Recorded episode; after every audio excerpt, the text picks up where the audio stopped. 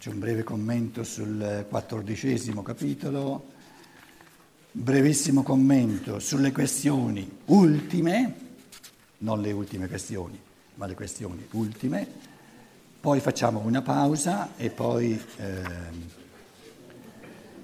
non mancherò di lasciar dire a voi tutto quello che volete. Non voglio, essere, non voglio andare via scemo, che mi manca, mancano i vostri contributi. Allora.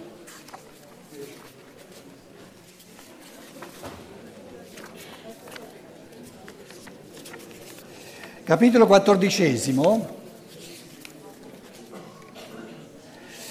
Um, individualità e specie.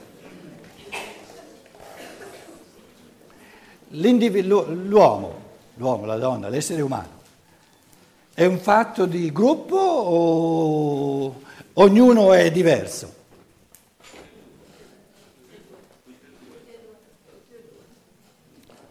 Tutte e due sì e no.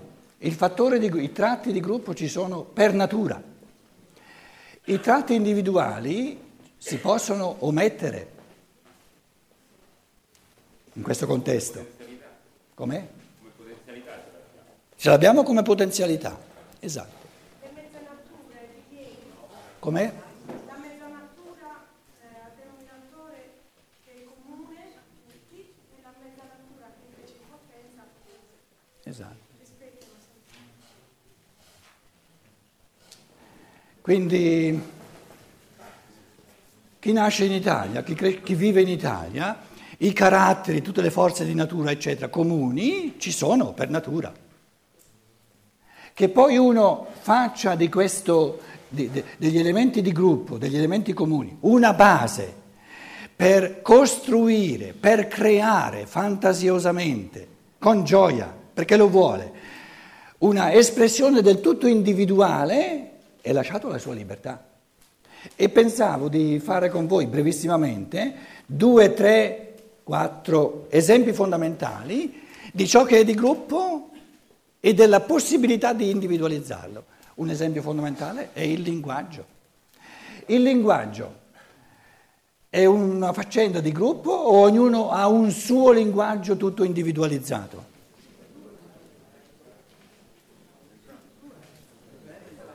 La lingua italiana è uguale per tutti, le regole sono uguali per tutti. Non, è, eh, eh, non ci potremmo capire se ognuno facesse un linguaggio tutto suo. Però nella capacità, nell'esercizio, nella gioia di individualizzare il linguaggio, gli esseri umani si differenziano sempre di più.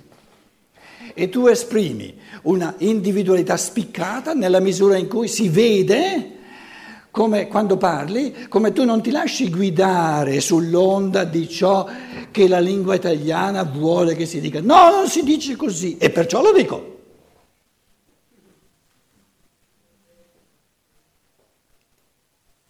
Infrangendo le regole? No, l'arte è di non infrangere, le regole sono comuni a tutti. No? Il poeta, il, lo scrittore, ma tutti noi. Quando sentiamo una persona parlare, se, uno, se, siamo, se siamo, attenti, se, se, creiamo un organo per, per ciò che è comune, linguaggio comune, e ciò che è individualizzato, vediamo subito questa persona qui si lascia, si lascia condurre dal linguaggio. Invece un'altra persona afferra il linguaggio, gli fa magari un po' di, un po di, di violenza e si vede che lui come dire, eh, decide a partire dai suoi pensieri individuali in che modo maneggia il linguaggio. E, e in questi due, diciamo, eh, due modi di essere ci sono differenziazioni enormi. Perché se uno parla e io dico, quello lì è un italiano, è noiosa la cosa. Se uno parla e dico, ma che bel modo individuale, del tutto pieno di sorprese, non sai mai la, la frase successiva come sarà. Allora sì che è più interessante. Quindi il linguaggio è uno dei, dei fenomeni bellissimi di interazione tra ciò che è comune, di gruppo, e ciò che può venire individualizzato. Il linguaggio è individualizzabile all'infinito. Se voi, parliamo di italiano, eh, in Google ci mettete due parole in italiano, vi verranno fuori almeno un milione di due parole una dopo l'altra. Sta zitto, scrivete sta zitto, sta zitto salterà fuori almeno un paio di milioni di volte. Scusate, se ci mettete tre parole si diminuisce già della metà. Se mettete cinque parole, quante volte salta fuori?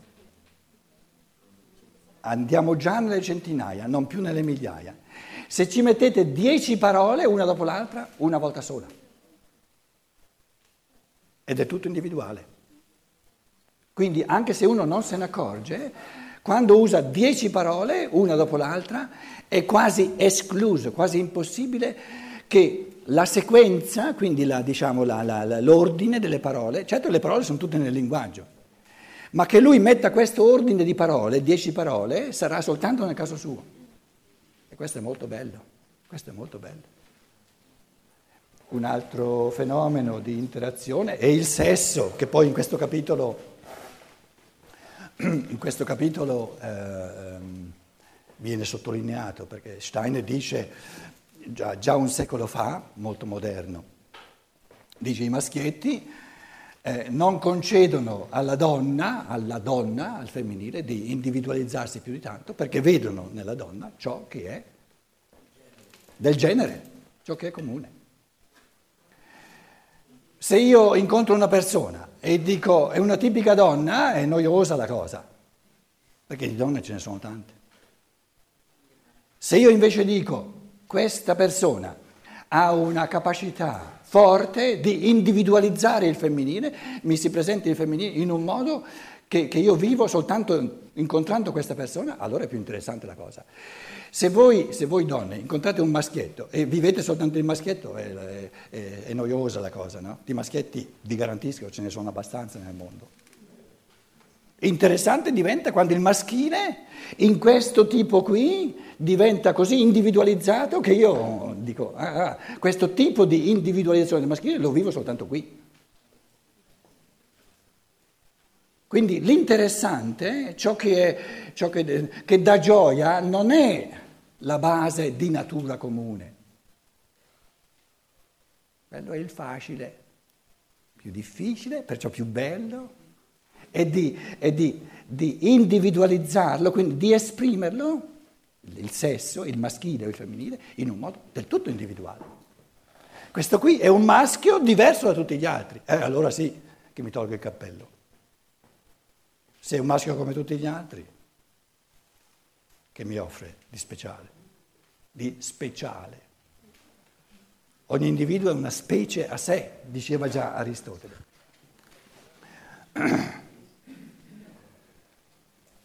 Un altro esempio, il sociale, il sociale è, uh, prendiamo una scuola per esempio, un ospedale.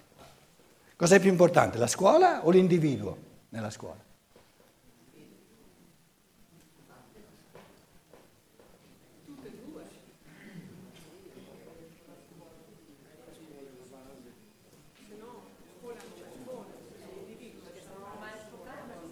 Ripeto la domanda.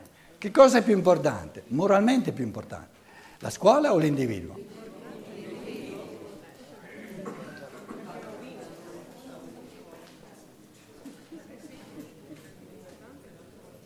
L'individuo, scusate. La scuola non è una realtà. La scuola è un insieme di strumenti, è una, un, un tipo di organizzazione. La scuola è un modo di interagire di individui che se tutto va bene, se, è imbastita bene, permette a ogni individuo di diventare sempre più ricco, sempre più, sempre più realizzato. Quindi la scuola è per l'individuo, mai l'individuo per la scuola. Il sabato è per l'uomo, mai l'uomo per il sabato. L'uomo non, non deve essere mai fatto strumento per qualcosa, per un fine maggiore, più importante che non l'uomo. Quindi una scuola ha il diritto di essere, è, è sana solo nella misura in cui si fa da strumento, serve all'arricchimento, al cammino, alla, alla, all'evoluzione di ogni singolo individuo. Ma reale, il reale dell'umano non è la scuola. La scuola è una somma di individui o, o, o l'edificio. Adesso immaginiamo quanti, siccome la scuola no, ha delle, degli intoppi, ha dei, diciamo, delle difficoltà economiche, eccetera, eccetera, eccetera, quanti ricatti si fanno all'individuo perché dovrebbe no, eh, non essere così egoista e mettersi a servizio della scuola. L'uomo, l'individuo a servizio della scuola è immorale, perché deve essere la scuola a servizio dell'individuo umano. Eccetera, eccetera, eccetera. Si potrebbe dire anche sociale come tale. Le questioni ultime, visto che mi date altri cinque minuti per sta zitto, poi finalmente ehm, le conseguenze del monismo.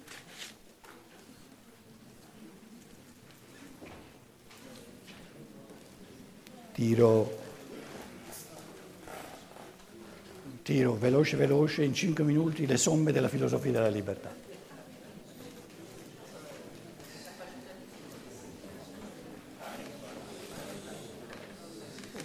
Per far mm, venire l'appetito, tornare la prossima volta e ricominciare da capo, anche coloro che c'erano già. I, I, volantini che ci sono prendetene almeno 50 ognuno, 100 anche, e, e dateli a tutti i vostri amici in modo che riempiamo la sala la prossima volta. Allora. Ovviamente eh, individuando due, tre, quattro elementi fondamentali di questo testo, è chiaro che è soltanto una, eh, è astratta la cosa, però cercherò di metterlo in modo tale che serva poi a un dibattito vivace eh, che succederà eh, subito dopo la... Um, un concetto fondamentale di questo testo è che non esiste un al di là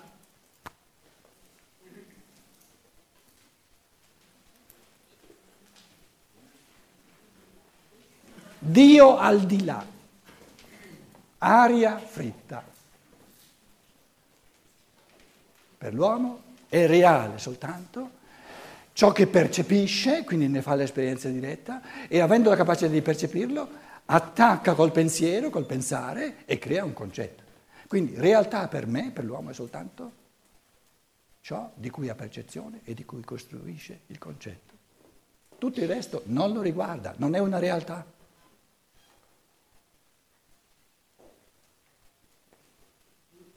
Il Dio vecchio con la barba, eccetera, è una realtà soltanto sul libro dove lo vedo.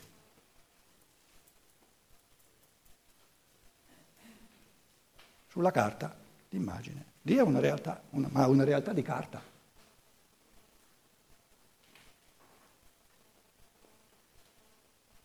Provocazione, eh? non da poco. Dopo ci vediamo magari. Quindi la realtà, secondo punto, la realtà ce l'ho soltanto nella sintesi di percezione e concetto. Allora diventa una realtà.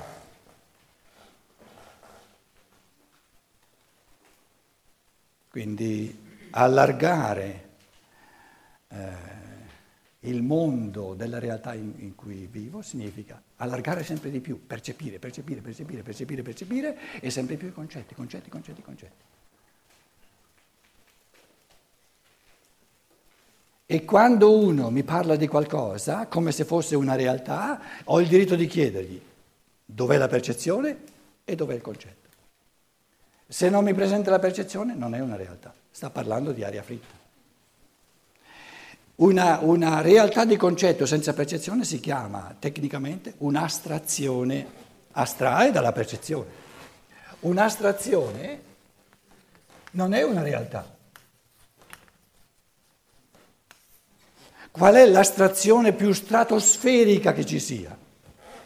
Dio. Dio. Non è una realtà perché manca la percezione.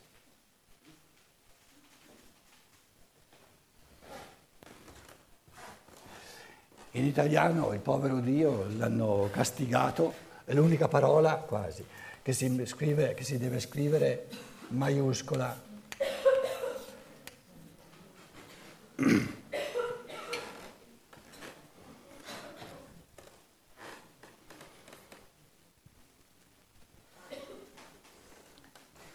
Si può rendere reale questo Dio, che non è reale, è astratto, senza cambiare la sua natura? Che resta veramente divino, resta un Dio, ma diventa reale. Ma certo, basta un cancellino.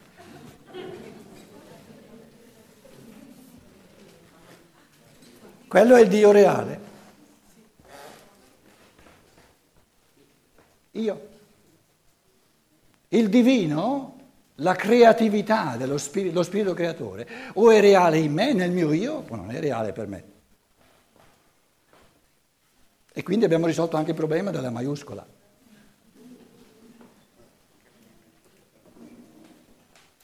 I greci invece, i greci eh, erano un po', un po avvantaggiati, il, il cristianesimo eh, anche il, il giudaismo, hanno, hanno, sottolineato il monoteismo, allora soltanto lui è Dio e tutti gli altri. Invece i greci hanno il politeismo, sono tanti spiriti crea- divini creatori. Zeus, Giove è il capo, ma però eh, lo mettono sempre in discussione, insomma, poi tutte le donne una dopo l'altra che si... Capite?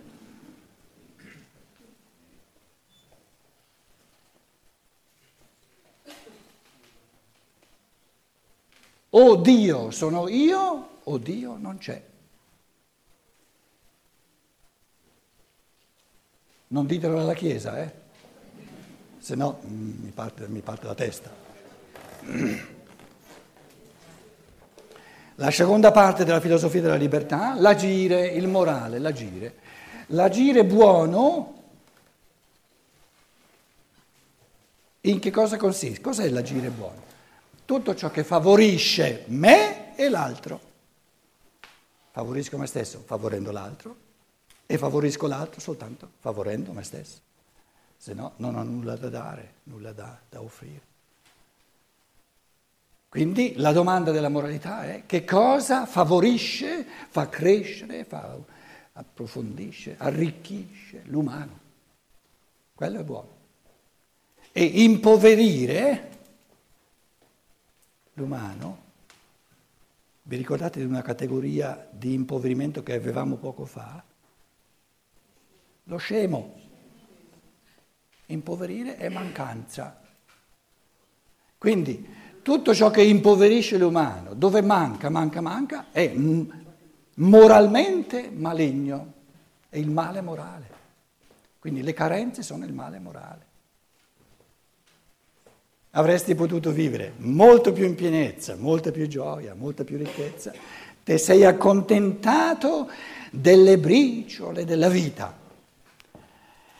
E il linguaggio italiano, stamattina mm, ci rifacciamo con l'italiano, normalmente io tiro fuori ciò che il tedesco può dire e l'italiano non può dire. Invece in questo caso eh, l'italiano ha una, una, una botta così pulita che il tedesco non ha. Quando uno, quando uno eh, si è impoverito, si è accontentato delle briciole della vita, in italiano diciamo che peccato. Quindi il peccato è essere scemi. Non c'è altro peccato. Te manca, te manca, te manca, te manca questo, te manca questo, te manca questo. Dai, ritorna sulla terra e datti una mossa.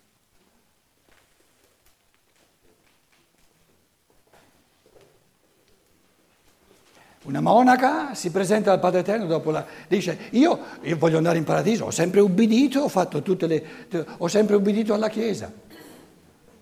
Oh, il Cristo dice, ma sei scema del tutto, ti manca la volontà tua, ti manca tutto. Perché se tu hai fatto sempre la volontà della Chiesa, allora io mando all'inferno o in paradiso tutti i preti, i monsignori e, e, e i vescovi, ma mica te.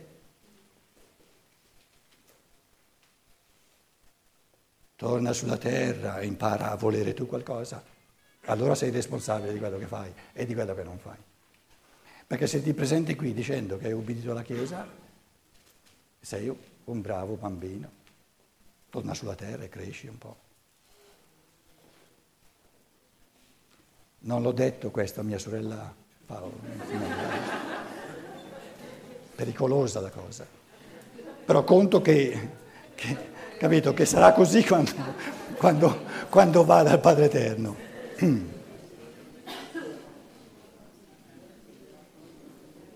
Una volta disse, a me, anche se dovessi in paradiso pulire i pavimenti, scopare i pavimenti non mi importa nulla, è che vada in paradiso. Che concetti, yeah, poverelli diciamo, no? Manca, manca, manca, manca qui però, eh? Nel pensatoio manca. Quindi la fantasia morale è la facoltà di ideazione del, de, de, della pienezza. La fantasia morale crea momenti, vie, cammini di pienezza all'infinito. Amando soprattutto quello che avete chiamato l'impegnativo, che altre parole avete detto, tutte parole oscene, l'impegnativo, il difficile, stimolante. Non ci sono le parole, proprio non ci sono le parole. Com'è? La sfida. Sì, la sfida è, la sfida è una qualità del difficile, capito? Com'è? Da? Non ho capito. Arduo. Arduo. Il simpatico arduo.